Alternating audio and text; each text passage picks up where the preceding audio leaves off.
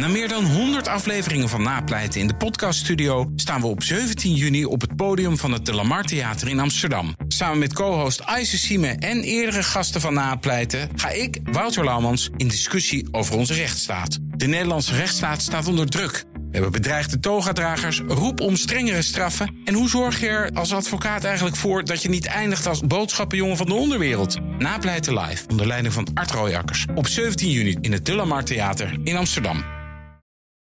De nieuwe wereld is mede mogelijk gemaakt door Economie en Bedrijfskunde van de Universiteit van Amsterdam.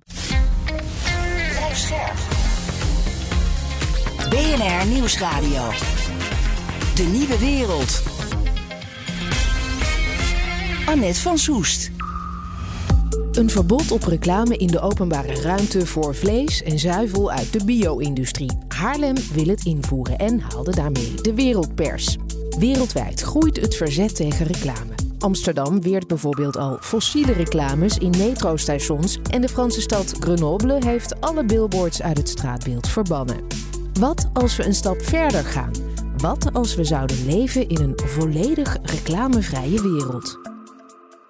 Voordat we onderzoeken hoe een reclamevrij leven eruit zou kunnen zien, eerst terug naar Haarlem.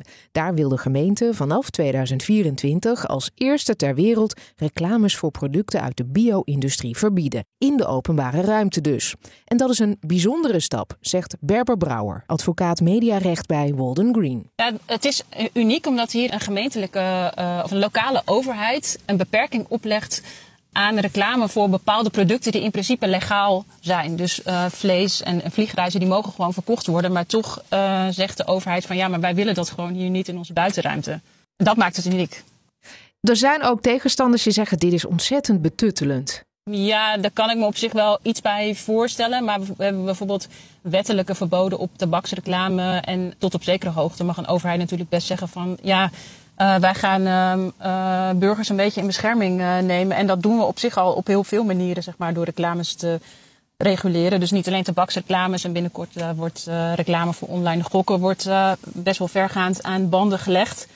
Burgers worden beschermd tegen misleidende reclame, tegen bepaalde vormen van, van manipulatie door reclame. Dus op zich is het niet vreemd dat we zeg maar in die zin betusselen. Want ik denk ook wel dat burgers uh, soms in bescherming genomen moeten worden tegen bepaalde vormen van reclame. En juridisch is zo'n verbod op vleesreclames ook houdbaar. Is goed te verdedigen. Nou, het is in ieder geval goed te verdedigen. Of het houdbaar is, dat is uiteindelijk de vraag. En dat uh, ben ook benieuwd of die aanbieders van die buitenreclames in Haarlem dit gaan accepteren. En hoe dat dan uiteindelijk bij de rechter zou uitpakken. Maar het is goed te verdedigen. Want kijk, het is natuurlijk licht voor de hand om te zeggen van dit is een beperking van de vrijheid van meningsuiting. Want dat is het ook. Ik bedoel, reclame is ook een vorm van uh, meningsuiting. En die mag je niet zomaar beperken. Maar een overheid heeft daar wel een bepaalde ruimte in om dat te doen als ze vinden dat andere belangen zwaarder wegen.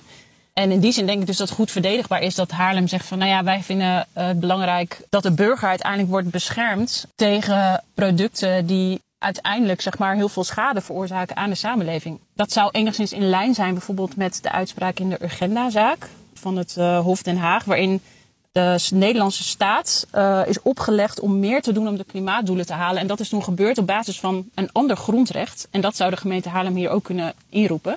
Namelijk het, het recht op leven. En dat houdt onder andere in dat een overheid actief bepaalde maatregelen moet treffen om uh, burgers ja, eigenlijk te beschermen zeg maar, tegen schade. Bijvoorbeeld in dit geval door klimaatverandering. Dus ik denk dat het goed te verdedigen is en dat het zou leiden tot een super interessante discussie. Waarvan ik eigenlijk de uitkomst niet goed kan voorspellen overigens. Maar ik ben benieuwd. Wat als we nou nog een stap verder gaan en alle reclames zouden verbieden? Nou, onderbouwen dat dat in het belang van burgers is, lijkt Brouwer een stuk lastiger. Nou ja, en het, het, zeg maar, het uitgangspunt is het recht op vrijheid van, van meningsuiting. En een overheid mag uh, dat recht alleen beperken zeg maar, als er een ander belang is dat zwaarder weegt. Zoals uh, volksgezondheid of openbare orde. En ik zie op dit moment niet helemaal zeg maar, wat dan de grondslag zou kunnen zijn om alle reclame te verbieden. Er zijn ook uh, juristen die zeggen: ja, reclames zijn sowieso niet goed voor ons. We worden gemanipuleerd. Economisch jurist Ramsey Woodcock bijvoorbeeld, die zegt dat reclames vandaag de dag alleen nog maar een manipulerende en geen informerende functie hebben. Hoe staat u daar tegenover? Ja, ik, ik vind uh, zijn uh, standpunt eigenlijk wel uh, goed te begrijpen. Wat heel veel reclame doet, is natuurlijk mensen of behoeftes creëren bij mensen die ze daarvoor nog niet hadden. Of mensen op te leggen dat ze op een bepaalde manier moeten leven. Of eigenlijk gaat het er natuurlijk om, om het, dat, dat consumenten worden verleid om zoveel mogelijk producten te kopen. En daarvoor worden natuurlijk allerlei psychologische technieken uh, ingezet. En heel vaak gaat het helemaal niet over het product zelf of over bepaalde daadwerkelijk gunstige eigenschappen van het product zelf, waar daadwerkelijk behoefte aan is. Maar het gaat vaak veel meer over het inspelen op wensen van mensen om erbij te horen of op een bepaalde manier te leven, et cetera. Terwijl dat niet een daadwerkelijke levensbehoefte is. Dus ik begrijp eigenlijk wel, ik begrijp wel wat hij zegt. Maar zou je op basis daarvan dan niet ook als nou, overheid, lokaal of landelijk, reclames kunnen verbieden? Ja, dat lijkt me dus heel lastig. Want ik zie niet echt een concreet. Dan zou je dus moeten zeggen dat iedere vorm van reclame, zeg maar, in, in wezen gevaarlijk is voor de volksgezondheid. Of, of, of, uh, in, of zeg maar in, in het belang van de openbare orde uh, verboden zou moeten worden. En ik, dat lijkt me lastig om het te construeren, zeg maar, juridisch gezien. Ja, juridisch is zo'n algeheel reclameverbod dus niet houdbaar. Al vindt deze advocaat wel dat burgers tegen bepaalde vormen van reclame in bescherming moeten worden genomen. Ook filosoof Gustav Haan vindt dat we kritischer moeten kijken naar het gebruik van reclames. Onlangs schreef hij een essay in de Volkskrant waarin hij betoogt dat reclames ons ongelukkig maken. Alle reclames dus, en niet alleen die voor vlees, gokken of vliegreizen. Reclame versterkt het wereldbeeld dat het leven draait om spullen kopen en hebben en geld uitgeven. En dat is toch al een dominant wereldbeeld. Uh, en dat is een wereldbeeld waar we niet gelukkiger van worden en ook niet gezonder van worden. Maar het is vooral ook een wereldbeeld waar de, het ecologische systeem van de planeet uh, onder bezwijkt. Uh, want de aarde kan het gewoon niet aan als we in dit tempo telefoons en Big Macs en robotstofzuigers blijven kopen. Dus we moeten nadenken over wat, wat aspecten zijn die daaraan bijdragen en hoe we daar misschien iets aan kunnen veranderen. Gustav Haan werkt bij stichting Question Mark, een denktank die zich buigt over de vraag welke rol reclame zou moeten innemen in de 21ste eeuw. Uh, want de reclame die, zoals we die nu over onszelf uitstorten, dat is eigenlijk reclame die past bij een beetje een, een verouderd beeld van ook de rol van bedrijven in de samenleving. Uh, en dat is een een rol van bedrijven, uh, laten we zeggen, pakken wat je pakken kan. Maakt niet uit wat je verkoopt, als je maar veel verkoopt, want dat is goed voor de economie. En we zien dat we zo langzamerhand wel van dat beeld af moeten en af willen ook. En dat heel veel bedrijven daar ook mee bezig zijn. Maar we zien dat reclame eigenlijk nog steeds ja, zit op die, op die tour van ja, zoveel mogelijk verkopen, uh, maakt niet uit wat. Waarom moeten wij als consument beschermd worden tegen reclame? Nou, als consument word je al wel een beetje beschermd tegen reclame. Want er is een reclamecodecommissie en er is wel wat wetgeving. Maar die is heel behoudend. Dus gaat heel erg uit van reclame mag, tenzij het echt schadelijk is of, of leugenachtig. Uh, en ik denk dat we eigenlijk de vraag moeten omdraaien. We moeten als maatschappij kijken van wat voor soort reclame draagt ook iets bij aan de samenleving die we willen hebben. Uh, voegt het iets toe? En als dat niet iets toevoegt, dan moeten we die reclame misschien wel eigenlijk niet toestaan. Reclame stimuleert ook marktwerking. Het is uh, goed voor de concurrentie, zeggen de voorstanders van reclame. En dat is goed voor consumenten, of niet? Ja, zeker. Dus individuele reclamecampagnes of reclames, uh, daar is niet altijd wat mis mee.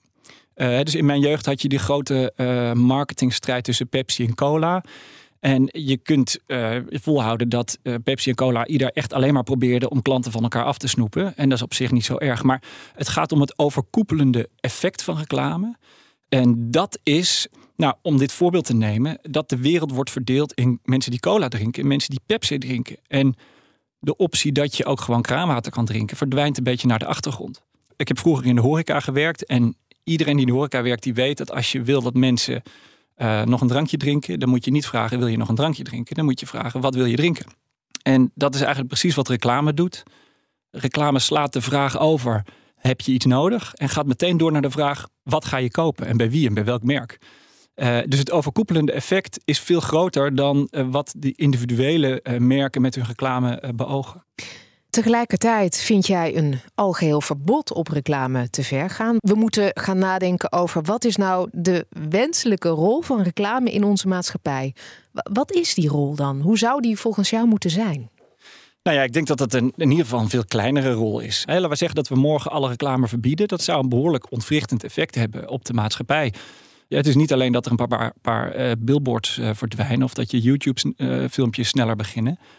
Uh, maar uh, Facebook verdwijnt in zijn geheel. En YouTube trouwens in zijn geheel. En de Champions League. En nu.nl. En BNR Radio verdwijnt. Ja, of wij moeten met z'n allen op zoek naar een nieuw verdienmodel. Ja, hè? Dat kan natuurlijk ook. Nou, precies. En dus, dus ik denk als je dat van de ene op de andere dag zou doen, dan zou dat, dat, dat moeten we dus niet doen. Want dat is te ontwrichtend. Maar dat is één conclusie die je kan trekken. Maar de andere conclusie die je daaruit kan trekken, is dat reclame best een, een, een, een belangrijke positie heeft. Die heeft zich ingenesteld in ons dagelijks leven. En dat is iets waar we ons wel bewuster van zouden kunnen zijn en waar we meer over zouden kunnen nadenken of dat eigenlijk wenselijk is. Ik wil even met je doorfilosoferen. Hoe zou ons leven eruit zien in een reclamevrije wereld?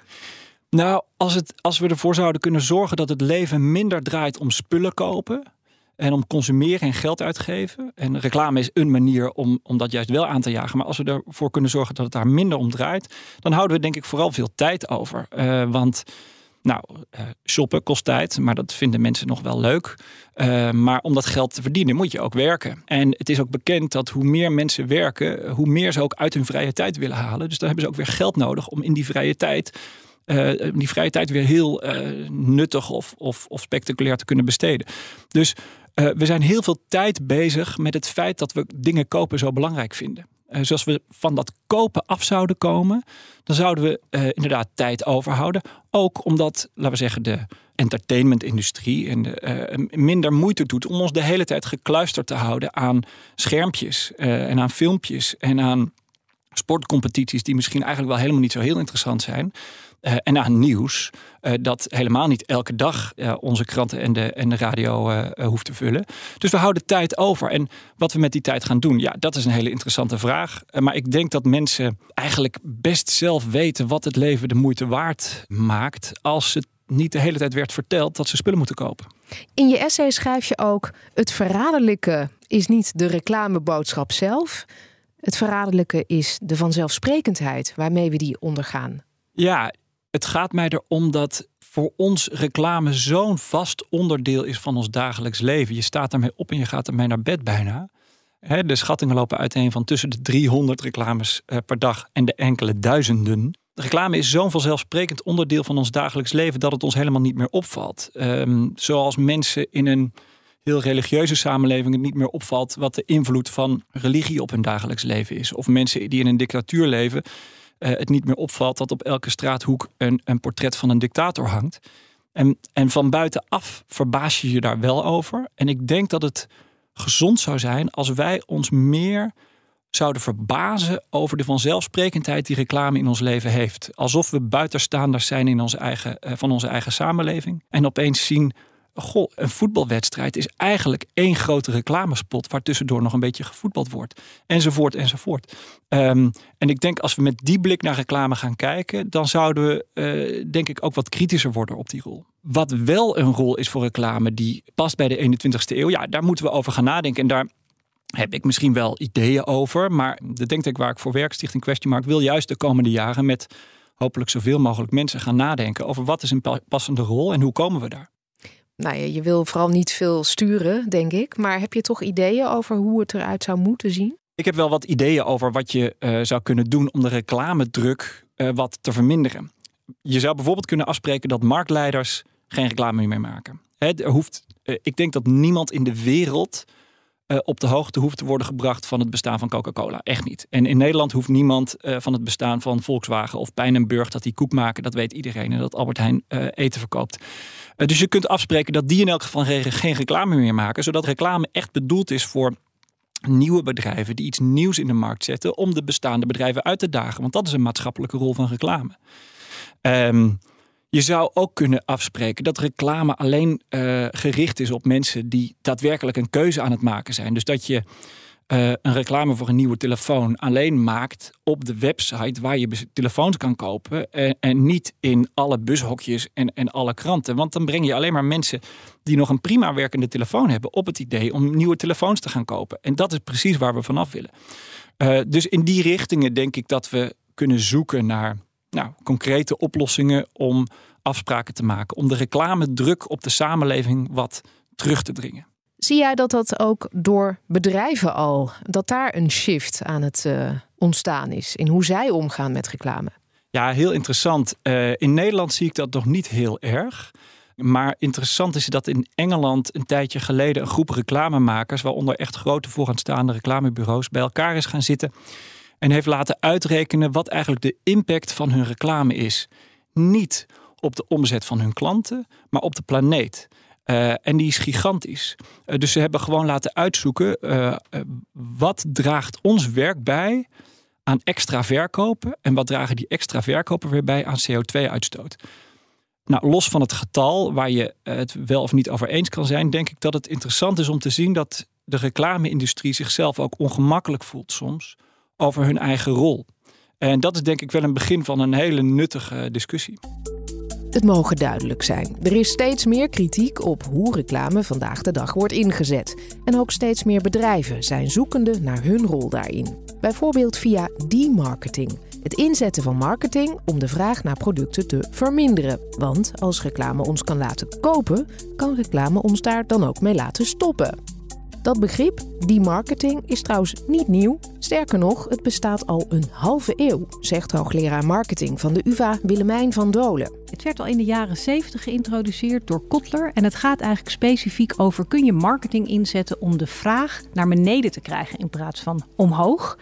En dat werd geïntroduceerd omdat er toen al producten waren waar gewoon tekort aan was. Bijvoorbeeld energie, maar ook wel nieuwe producten die geïntroduceerd werden, zoals een camera van Kodak. En er was dan in één keer zoveel vraag voor dat de producent hem niet kon leveren.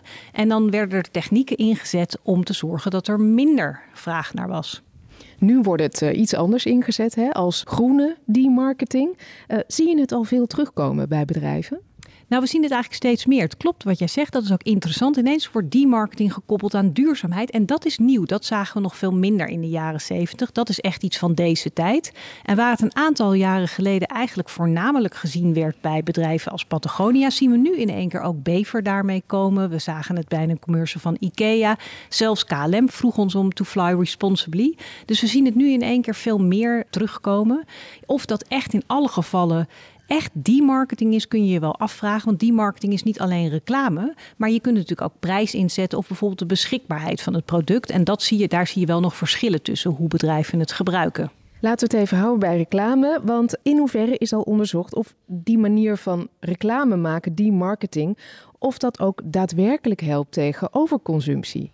Dat is een hele goede vraag, want je hebt eigenlijk vier verschillende manieren. Je kan natuurlijk gewoon adverteren, je kan adverteren met een waarschuwing waar nu sprake van is, je kan demarketen of je kan helemaal geen reclame doen. En er is helaas nog niet een studie die deze vier verschillende vormen eigenlijk naast elkaar heeft gezet. Ik kan me wel iets voorstellen bij het idee dat demarketing helpt, omdat we natuurlijk jarenlang miljarden zijn erin gestopt om ons te krijgen om meer te laten consumeren. Je kan natuurlijk nu het argument maken: gebruik diezelfde uh, miljarden om nu een nieuwe sociale norm te krijgen, namelijk van minder consumeren. Dus er is echt wel een verschil tussen niet adverteren, want dan zeg je daar natuurlijk niks over.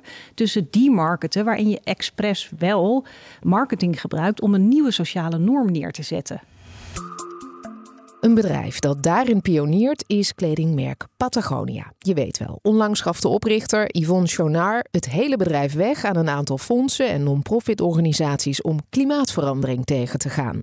Ook in de marketingstrategie doet dit bedrijf het anders dan anders. Je hoort senior marketing manager Jelle Mul. Wij vertellen in onze marketing de dingen die we doen. Um, en en we, we waarschuwen mensen uh, voor de problemen die er zijn in de wereld. Uh, of dat nou overconsumptie is, of dat de milieuproblematiek is. Uh, maar die stellen we allemaal aan de kaart in onze marketing. En noem je dat dan ook die marketing? Nee, niet per se. Ik denk dat je het meer verantwoordelijke marketing noemt. Dus de juiste verhalen vertellen, de eerlijke verhalen vertellen en ook mensen waarschuwen wat voor impact bijvoorbeeld een product heeft. Dus wij maken producten voor uh, outdoor sporten. En we weten bijvoorbeeld dat uh, als je een product acht tot negen maanden langer gebruikt, heeft een product 20 tot 30 procent minder impact op, die, op het milieu. Dus wat wij doen, is we proberen dat uit te leggen aan de consument. En we proberen ook dat ze weten dat producten gerepareerd kunnen worden, bijvoorbeeld. Er is één hele bekende campagne, Don't Buy This Jacket. 2011 eh, kwamen jullie daarmee. Wat was daar de bedoeling van? Nou, die campagne kwam uit op uh, Black Friday. En uh, in 2011 in Europa was uh, Black Friday nog niet zo groot. Maar 25 november is het volgens mij weer. zullen we overal weer gestalkt worden door advertenties dat je meer moet kopen en je hebt meer korting en allemaal dat soort dingen. Dus dat is echt de dag van overconsumptie geworden in de wereld. En ehm, de, de, de eigenaar van Patagonia, Yvonne Jonar, met zijn neef uh, Vincent Stanley, die gingen zich afvragen van wat moeten wij nou precies? En, en uh, mensen kunnen onze producten wel kopen en we moeten dat ook niet per se stoppen, maar laten we ze wel uitleggen waarom uh, zijn product dan wel moeten kopen als ze dat doen. Dus, dus de headline was Don't buy this jacket. Maar er was heel veel copy eronder die uitlegde van hoeveel water dat product gebruiken. Wat voor impact die had op het milieu. Uh, wat betekende voor de mensen die dat product in elkaar zetten. Dus het was echt een, een campagne die bedoeld was om uh, mensen uit te leggen dat ze niet zomaar moeten consumeren. Het tegenstrijdige misschien wel is dat juist die campagne ontzettend goede verkopen heeft opgeleverd. Wat zeg je tegen mensen die zeggen dat het als nog een marketingstunt was. Ja, wat, wat kan je daartegen zeggen? Ik denk dat het uh, voor ons is heel belangrijk om uh, goed naar binnen te kijken en kijken waarom we dingen doen. En ik denk dat je ook als mensen daar vragen stellen, dan, dan zou ik zeggen van kijk naar Patagonia, maar elk merk waar je koopt en kijk hoe transparant dat merk is. Wat kan je allemaal vinden achter de producten? Dus als er een claim is van een product, of wij dat nou zijn of een ander, kan je de informatie erachter vinden en, en duik daarin. En dan kijk je naar de Patagonia website dan kan je alle informatie vinden tot waar hij geproduceerd is, in welke fabriek of wie het in elkaar heeft gezet. En ik denk dat dat een belangrijk beginpunt is van, uh, van mensen die kritiek hierop hebben. Uh, duik erin en stel ons kritische vragen, absoluut. Is die marketing de toekomst volgens jou? Moeten we niet helemaal stoppen met reclames? Um, dat is een hele moeilijke vraag om te antwoorden, vanuit mijn rol vooral. Um, maar moeten we helemaal stoppen met reclames? Daar geloof ik niet in. Want dat betekent ook dat we niet kunnen promoten wat de juiste dingen zijn. Wat, wat, waarom we biologisch moeten gaan eten, waarom we regeneratief moeten gaan produceren. Dat kunnen we dan ook niet doen. Dus ik denk dat het veel belangrijker is dat we wetgeving krijgen bijvoorbeeld. Of um, dat bepaalde dingen niet meer kunnen. Dus je krijgt ook uh, anti-greenwashing uh, wet wordt er aangenomen in 2024. Nou, dat zijn hele belangrijke stappen om te zorgen dat marketing nog wel bestaat, maar dat we niet zomaar meer alles kunnen roepen. En dat is denk ik een veel belangrijker iets dan het totaal stoppen. Nou zijn er natuurlijk nog steeds wel industrieën, zoals bijvoorbeeld de fossiele brandstof, die, die roepen constant zolang er vraag is, leveren wij. Nou, moeten we daar stoppen met marketing? Ik denk dat dat een hele andere vraag is en dat dat wel een hele interessante is, waar ik persoonlijk wel geloof dat je daar marketing prima voor kan stoppen. Want dan krijg je echt wat de vraag is. En dan kan je dat leveren en dan kan je de problemen op gaan lossen. Tot zover deze aflevering van De Nieuwe Wereld. Zometeen reclame. En wij zijn er volgende week dinsdag weer. De Nieuwe Wereld is mede mogelijk gemaakt door Economie en Bedrijfskunde van de Universiteit van Amsterdam. Bij BNR ben je altijd als eerste op de hoogte van het laatste nieuws. Luister dagelijks live via internet. Bas van Werven. En heel langzaam komt de zon op rond dit tijdstip. Je krijgt inzicht in de dag die komt op BNR, het Binnenhof in Nederland en de rest van de wereld. De Ochtendspits. Voor de beste start van je werkdag. Blijf scherp en mis niets.